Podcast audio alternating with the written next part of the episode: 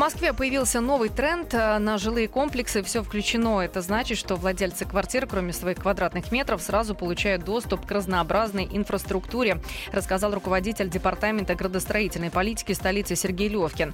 По его словам, к примеру, для жителей комплекса Зиларта от группы ЛСР открытый ландшафтный парк Тюфелева роща и набережная Марка Шагала.